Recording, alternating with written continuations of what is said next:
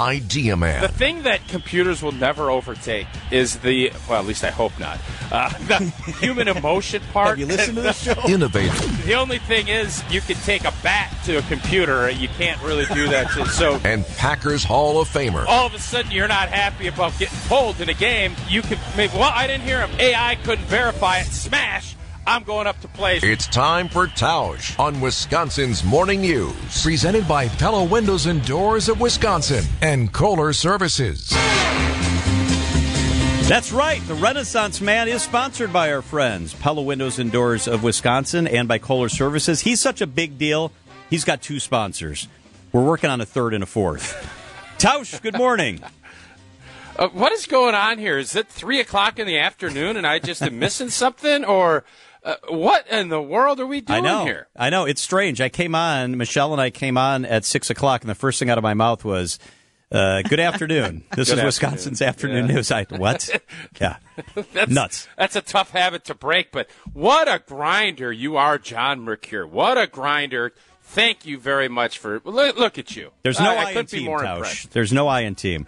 Hey, I want to ask you about something we've been discussing. United Airlines announcing a new boarding policy where, check this out, Tausch, they will board all of their airplanes, all the window seats first, then all the aisle seats, then, I screwed it up again, windows first, middles, then everybody in the aisle will board last. So you're not climbing over people. They say it'll speed things up. You travel quite a bit. What do you think of the policy?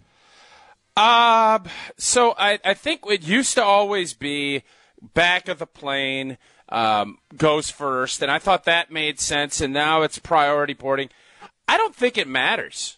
I just don't think any of this matters because the thing that people get antsy and they want to jump on there because they want, as long what airplanes need to do, and they're starting to get better, is make the overhead space even bigger. So if everybody knew that they could get their bag on, nobody would care. Because, as a matter of fact, most people, like if you're in first class, or if you have that priority boarding, you want to go on as late as possible. So if you're guaranteed you're going to get your bag on the plane, nobody gives a rip about this other stuff. So this is just going to mess it up because you know people aren't going to know if it's a window. Oh, is D the window or is A the window? I don't know. Oh, and then you have to go up to the thing. It's a hot mess. I don't think any of it matters.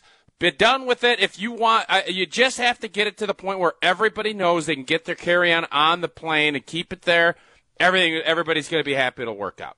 Yeah, you're with Michelle. She says, you know what, I don't want to get on that plane any earlier than I have to. No, absolutely not. Who does?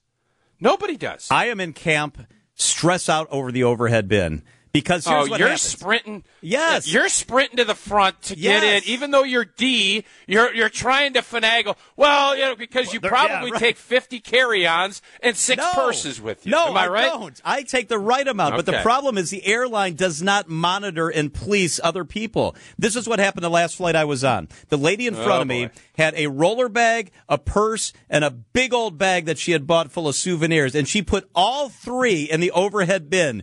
She's a rule breaker. She's a scofflaw, and they need to enforce that. Okay, so who is going to be the enforcer of that? Because flight attendants, they don't want to deal with that stuff. You're right, but is there someone? Maybe we need to just figure what's the punishment if you do that? Because there has to be something that is going to be punitive enough. Like you lose miles on that flight if you end up getting caught doing that. They say, we're going to actually take 500 miles off your account. There has to be some penalty. I agree with you. It is annoying. And then people will take basically the monster suitcase and act like it's a carry-on. Yes. And they're trying to jam it in there. Oh, it doesn't fit. Oh, well, you got to slide it here. Is there room up here? What's the penalty? You are Johnny Traveler. Yep. Give me an answer. Here's the penalty. Okay. All right, you put more than one thing in the overhead bin. The person that comes behind you like me, who looks up there and there's no room, I get to choose one of your three things, and it's now mine. I get to claim it. Oh. That's mine. Now I get to take it, and I put it under my seat, and I own it. So if you're bringing on that spotted cow, which is overrated, by the way, or anything else, and it's in the overhead, I get to claim that. Does that work?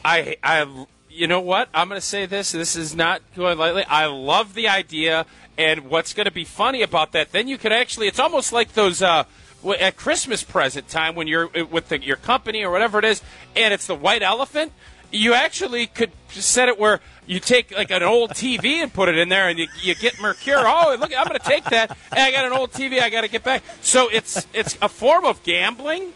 Yes. I have to admit, I'm totally on board with this plan. I like it. I like where we're going with this. And you're probably going to get a lot of viral videos out of it, too, because there's going to be a fight. We all like that. Oh, and people could set it up like, oh, look at this guy behind me. I got an old bag of stinky socks that he's going to end up taking. I'm going to shove it in the overhead right ahead of him. He has ESPN Milwaukee's Mark Tauscher. Check him out 9 a.m. to noon, Wilde and Tausch. Always good to catch up, Tausch. Thank you.